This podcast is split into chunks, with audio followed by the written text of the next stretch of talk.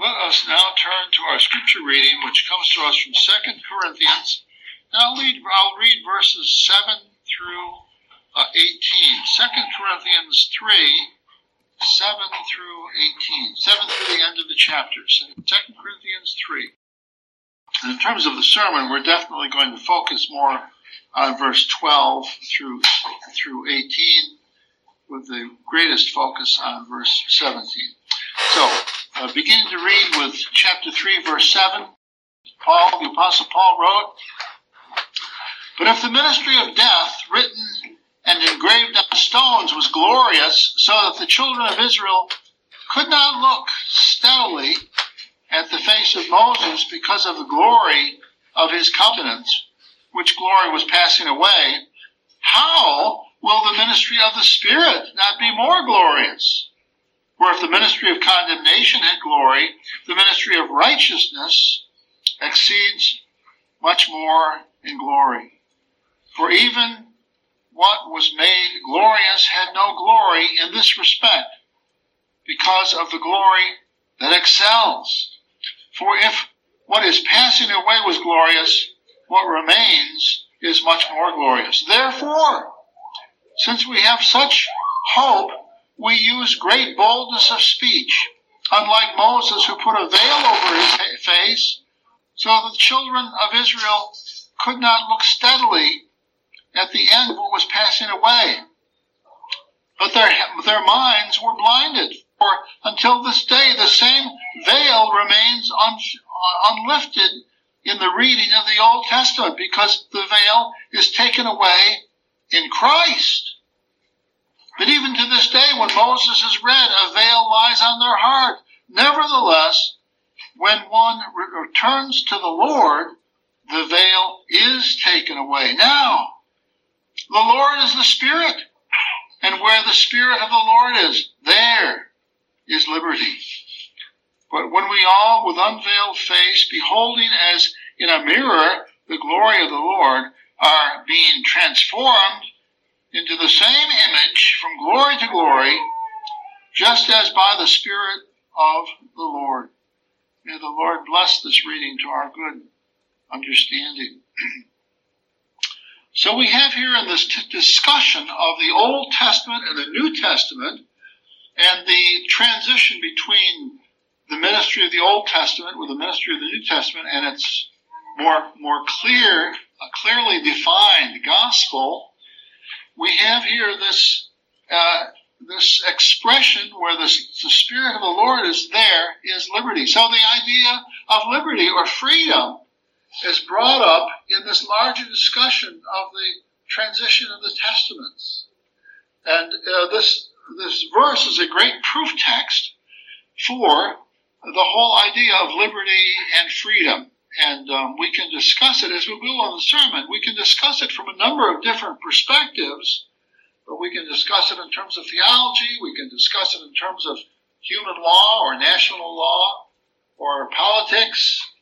But uh, wherever, whatever, however we discuss these things, the, the text is obviously applicable where the Spirit of the Lord is, there is liberty. So we see in this text that liberty or freedom is most tied to an intimacy with the Lord.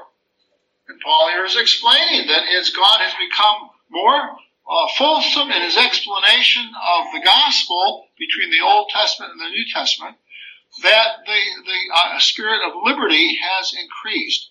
He says in the verse prior to this one, now the Lord is a spirit, and where the spirit of the Lord is, there is liberty. And he says before that, nevertheless, when one turns to the Lord, the veil is taken away. So when we talk about in the in this larger subject area, when we talk about liberty or freedom, whether it's freedom of conscience or uh, freedom of speech, when we talk about these things, we ought to be alerted right away that uh, freedom is really dependent upon the Lord in one way or another. And that we cannot talk about freedom of speech or freedom of conscience or uh, freedom uh, uh of uh, behavior, uh, free will, all of these things. We cannot talk about them outside of the fact that that God exists. Is, is God not the one who has created uh, these fundamental concepts of life? Of course.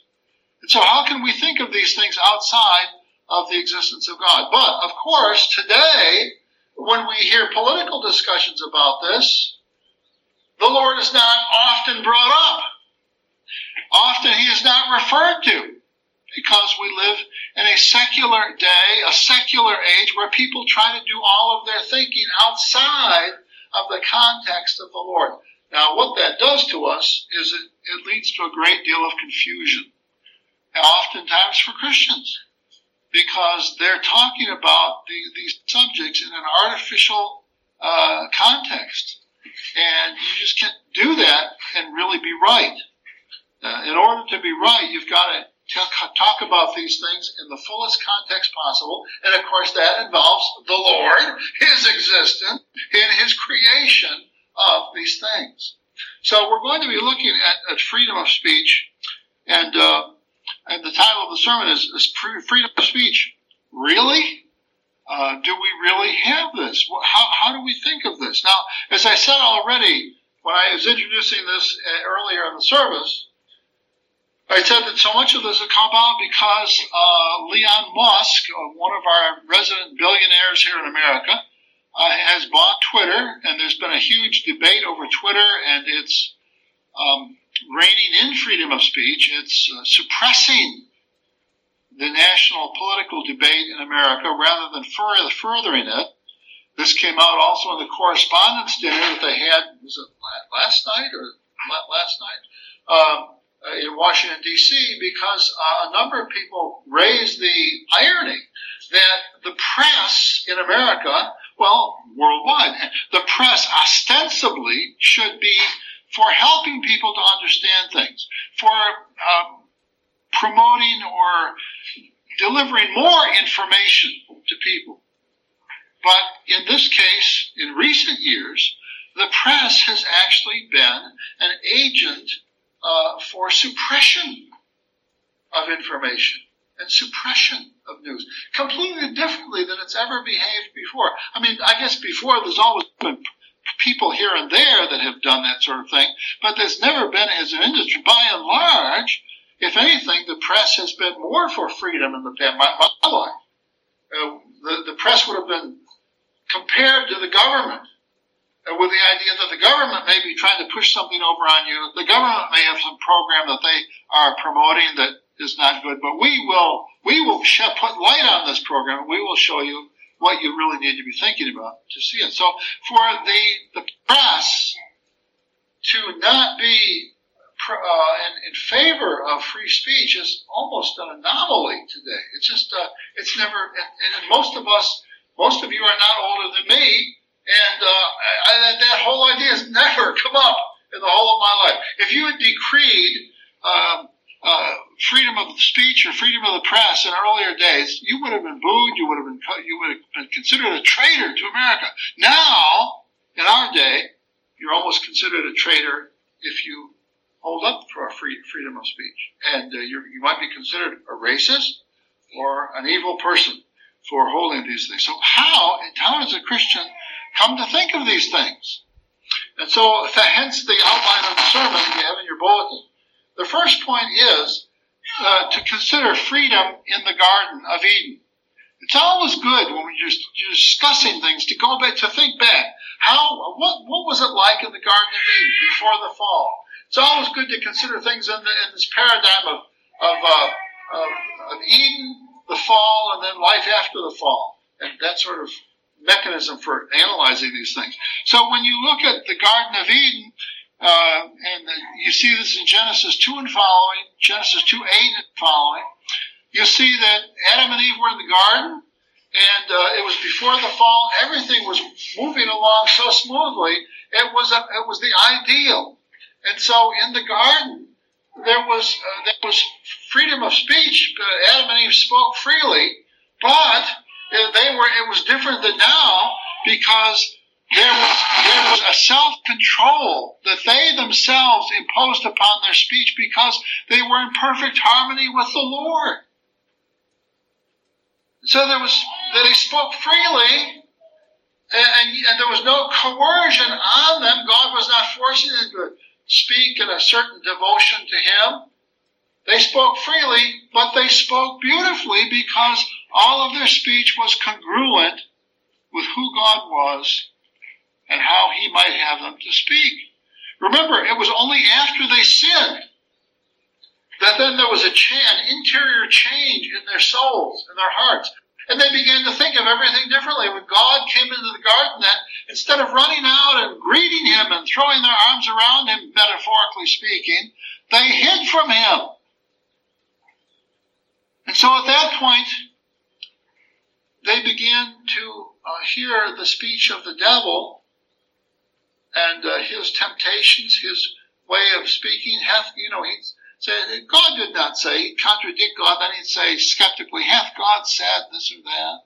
And their minds then were open to that kind of speech where they hadn't been before. So, the, uh, in the Garden of Eden,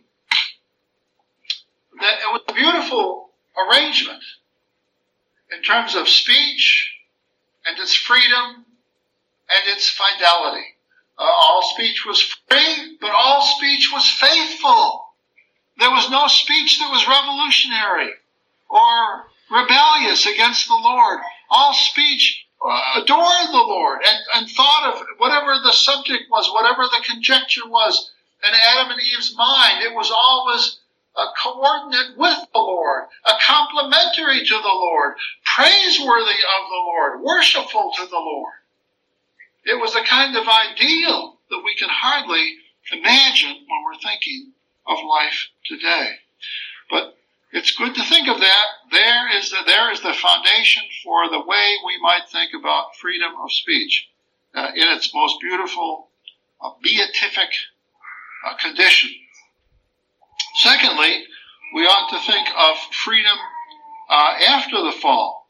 And of course, that's the context of this passage that we've read this morning where Paul is, I mean, you know, where Paul is talking about uh, speech and um, how people uh, and, and, just freedom. And he's talking about it in terms of the transition between Moses and, and now.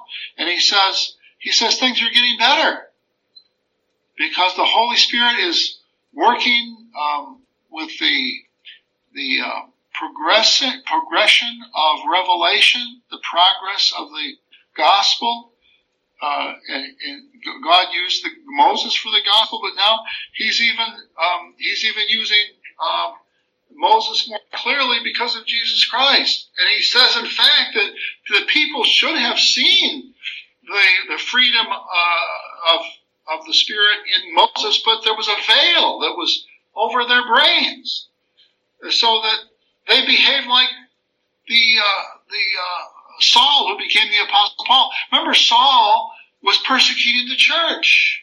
He, he, he, he was immersed in Moses after a fashion, but he didn't understand Moses. There was a veil that covered his face. And on the road to Damascus, the Spirit spoke to him and, and uh, uh, he said, Who is this that's speaking to me? And the Spirit said, uh, This is Jesus, whom you are persecuting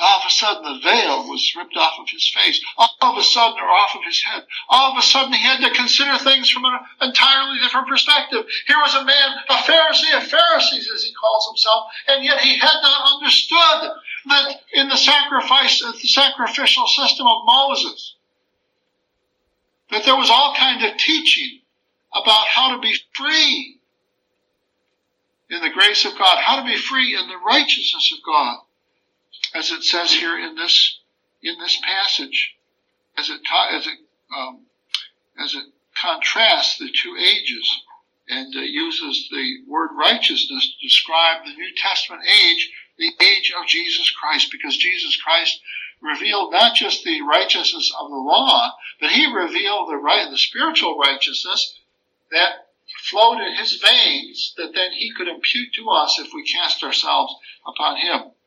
So, after the fall, our minds were compromised. They were corrupted. You can see this right back in the in the book of Genesis. You can see it with uh, Cain, who slew his brother Abel. You can see it with Lamech, another uh, Canaanite who bragged and boasted and and uh, behaved with all kinds of ethical, moral excess. He would kill a person who had insulted him. Now, these are things of speech. These are things where it shows that there was something awry, something had been wrecked in the way the human brain worked. John 34 says, He who sins is a slave to sin. It's a great text. It is applicable to so much in our lives. He who sins is a slave to sin. When we sin, we're a slave to sin in the sense that we now have a record of sin. As long as we have a record of sin, we cannot be accepted by God. So we're a slave to sin. Sin enslaves us in that we can never be accepted by God as long as we have this record of sin in our account. And then uh, he who sins is a slave to sin in terms of his behavior, both in terms of justification and sanctification, or belief in, in the Christian life. Because when we sin, we find ourselves enslaved to whatever the sin is that we're committing. The first time that a person drinks too much alcohol and becomes drunk and then conjures that up as a desire for the future. When he first begins that sin, he, he has he has a lot of freedom to avoid it. Not total freedom, but he has much more freedom to avoid it than as later on. Once we begin to indulge ourselves in sin, whether it's alcoholism or drugs or adultery or the way we talk, blasphemies. How many of us uh, had such rough speech earlier in our lives prior to Christ?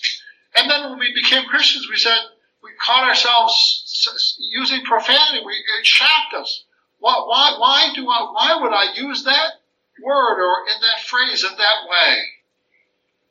And we realized that we're in the process of redemption now. And so well, God and the Spirit, is reversing the slavery that we earlier had to the way that we spoke, to the words that we used, or just to the hateful way that we speak. Some people are just, some people thrive by thinking negatively about their neighbors. They, they feel justified because they can talk so negatively about their friends and their neighbors. The more they run them down, the more they think they will pump themselves up. But this is a slavery to sin.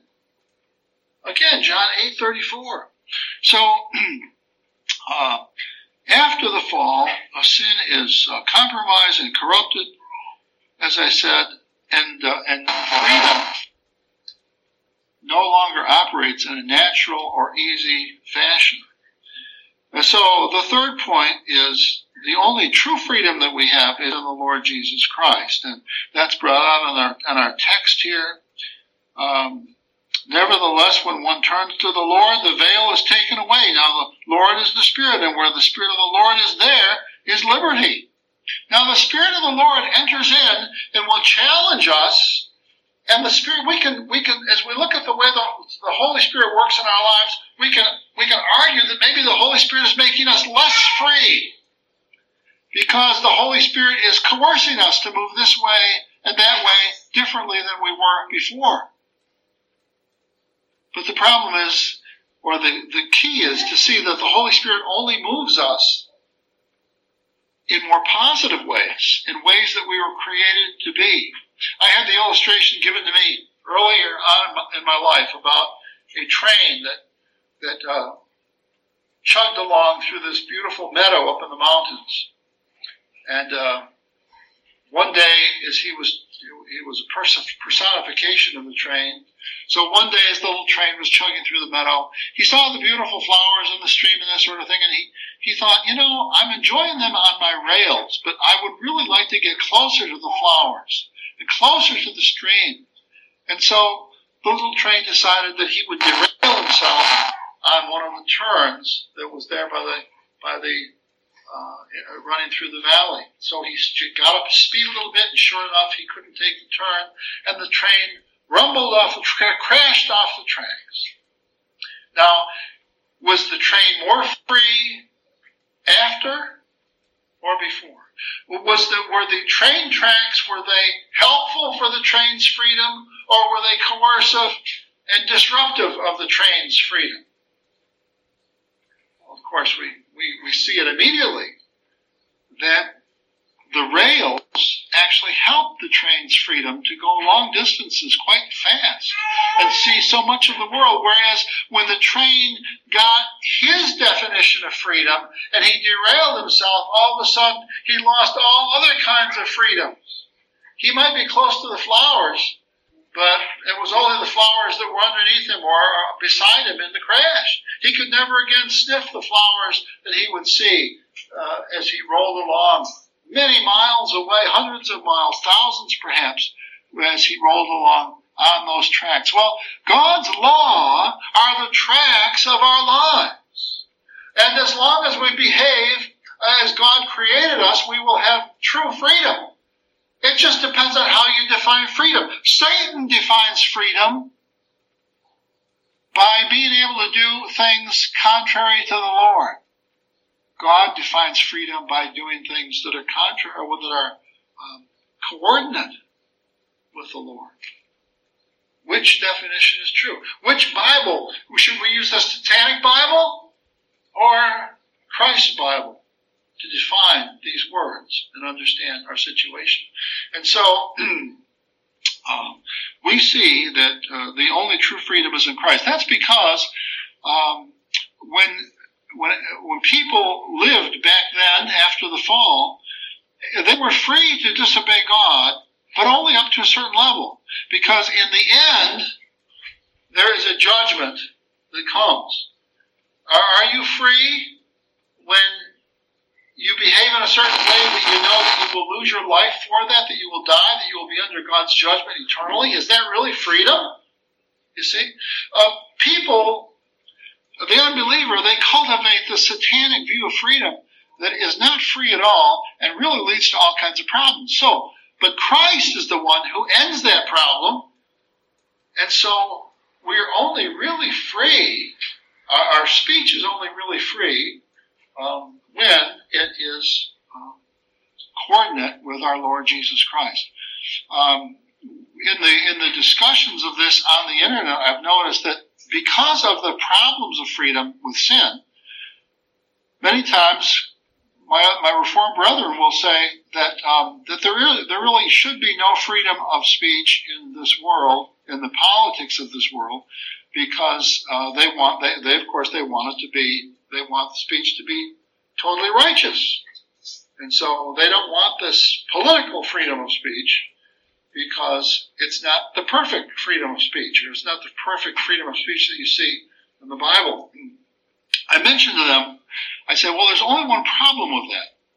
I said, um, what, what you see in the Bible is that despite man's sin, God gives mankind freedom of speech to misbehave.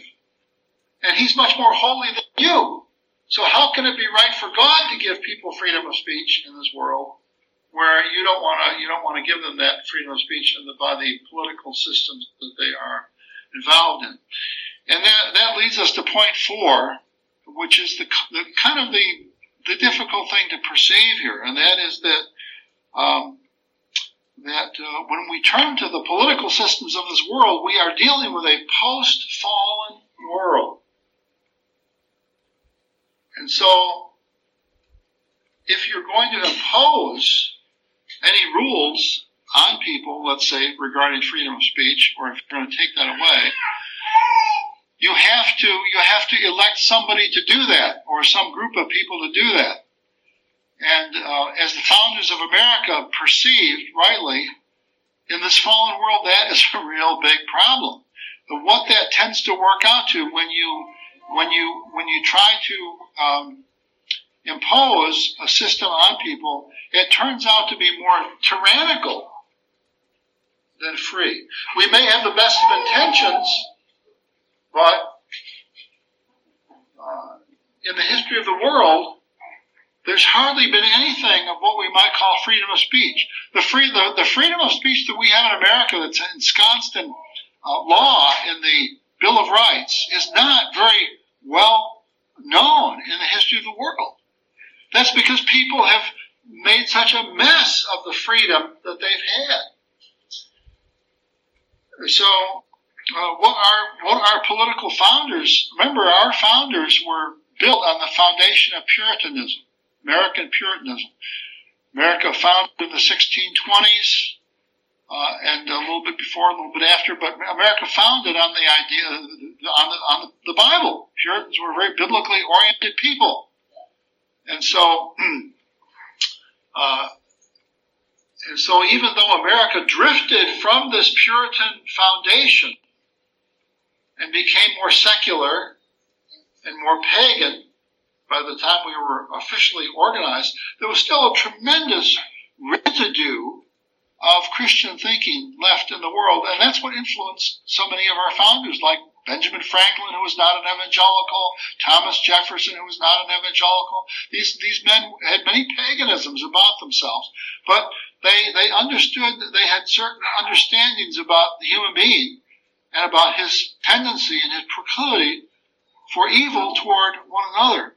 And so, um, given that, um, it is um, one of the one of the things that we ought to see is that uh, we ought to see this in this freedom, of this discussion of free freedom of speech. We ought to see it within these parameters of the creation and the fall and redemption. And there will be a day, I believe, there will be a day when when our politics can be um, totally free that we can, where we have laws. You know, the, the, laws of blasphemy in the Old Testament by Moses, they are not bad things. They are good things. In a, in a good world, nobody would take God's name in vain. No one, no one would shout curses at the Lord or curse him because of difficulties or tragedy in their life. But in this fallen world, that unhappily happens. And so um, the Lord, the Lord gave, uh, in, he, the Lord allowed blasphemous speech or evil speech against Himself. You know, when, when people uttered blasphemies in the uh, in the old world, uh, the angels did not come down and crash into existence and kill people, execute them uh, originally immediately. So God gives the God gives people uh, the right to um, disobey and to, to rebel against him. And, but the secret is that God does just fine with this because of why? Because the Holy Spirit is able to rescue people out of their mess, out of their bondage, out of their slavery with the gospel. And uh, they, hear the gospel in, in, evil places like Russia and in Washington D.C. perhaps, uh, places where freedom of speech or which the godliness of speech is not being practiced, but God sends His Spirit and He rescues us. He redeems us. He puts us, as it were, back on the train tracks, inwardly, not coercively from the outside, but inwardly in our hearts and our souls. And the more God does that, the more uh, beha- better behavior there will be, and the more, quote, freedom there will be in our lives. If we look at Psalm 22, that I've often referred to at the end, Psalm 22, uh, verse 27, um, it says, This is the psalm that begins, My God, my God, thou hast, why hast thou forsaken me? By the end of the psalm, it, it sees the world as it's been influenced by Christ, by the atonement of Christ. And it says there in verse 27, all the ends of the world shall remember and turn to the Lord. This is a new thing. Through the redemption, through the gospel. They shall remember and turn to the Lord, and all the families of the nations shall worship before you. For the kingdom is the Lord's, and he rules over the nations. All the prosperous of the earth shall eat and worship. All those who go down to the dust shall bow before him, even he who cannot keep himself alive. A posterity will serve him. It will be recounted to the Lord. uh, unto the next generations. They will come and declare his righteousness to a people who will be born, that he has done this. So this is looking at the progress of redemption down through the ages, and it's saying that there will be a day, there will be an age where God's will will be promoted. And in that day there will be no blasphemies. And if someone dared to be blasphemous, they would be executed. But it wouldn't be seen as such a uh, such a, a, an, an upset to the way that the status quo of the culture, because the culture itself had been Christianized. The kingdom of God had come with power upon our world. Is this not why, when we believe in Christ, we preach and proclaim the things of God to our neighbors? We won't, we, we're not, we're not, we don't think we're in the place yet to impose these things upon our neighbors, but we preach them. And in God's good timing, according to the activity of His Spirit, He will work. And He will create that lovely co- coincidental relationship between truth and speech, truth and behavior, so that um, uh, so that people uh, can speak of freedom, but in a new and a, a different way.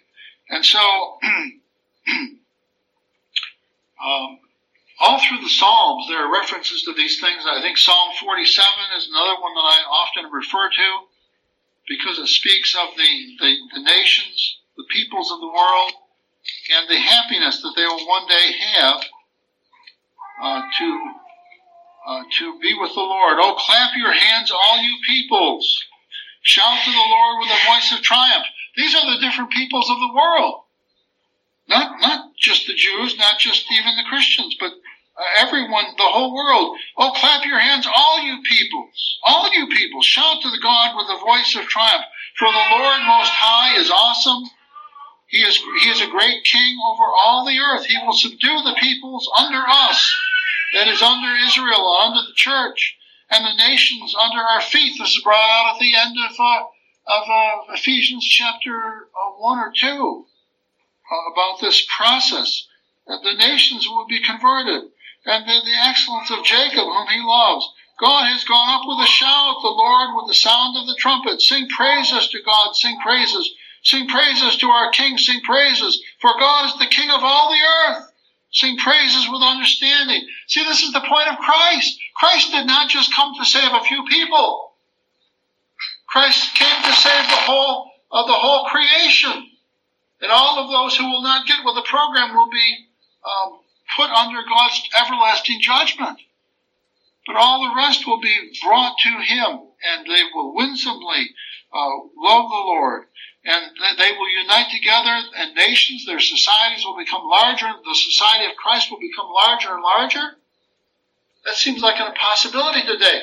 But has not the Holy Spirit done that to us? Has the Holy Spirit not, has not the Holy Spirit touched our lives like this? Why should he not do that with others then? And what's going to happen when more and more people are converted? You see.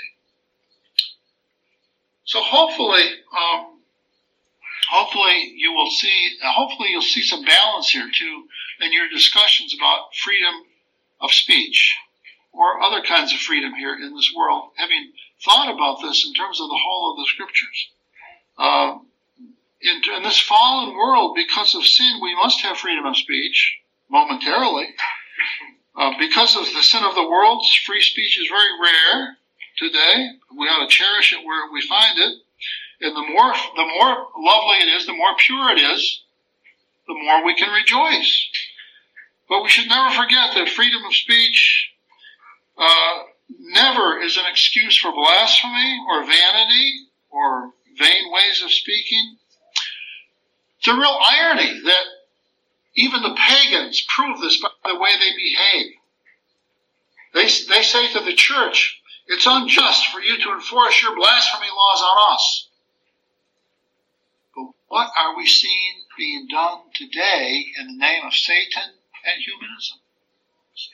They are enforcing their laws of blasphemy on us. The, the, their laws of blasphemy are nothing other than what is called, uh, un, unrighteously called racism or hate speech today. There is racism. There is a racism that is a true racism. But it's not racist to want to raise your children in the nurture and the admonition of the Lord, to not to not as it is in Florida right now, where where Disney and the company want to be able to teach the children that their uh, their sexes are not the way they were created, and it's considered racist or hate speech to take the position of the Lord Jesus Christ in the Bible. So the pagan proves by his own behavior that he believes that there ought to be blasphemy laws. He just wants to define what the blasphemy is. He wants to define what righteousness is in terms of speech. And he wants to operate on the basis of the satanic scriptures, and not the scriptures of our Lord Jesus Christ. Let's close in prayer. Our Father and our God, we pray that we would be lovers of free speech, especially as it was found in the garden. And especially as it will be found in the future as thy gospel works more and more in people's lives. Uh, help us, Lord, right now to use the feature of free speech, such as we have it, to sing of Christ. Help us to use uh, free speech to sing of the gospel, to sing of the kingdom. Help us, O oh Lord, uh, with uh, our freedom of speech to see that where the Spirit of the Lord is, there is liberty. Help us tie liberty and freedom to Thee and not try to consider it outside of Thy dominion, outside of Thy domain. We thank Thee for all of these scriptures, and all of the truth that they entail.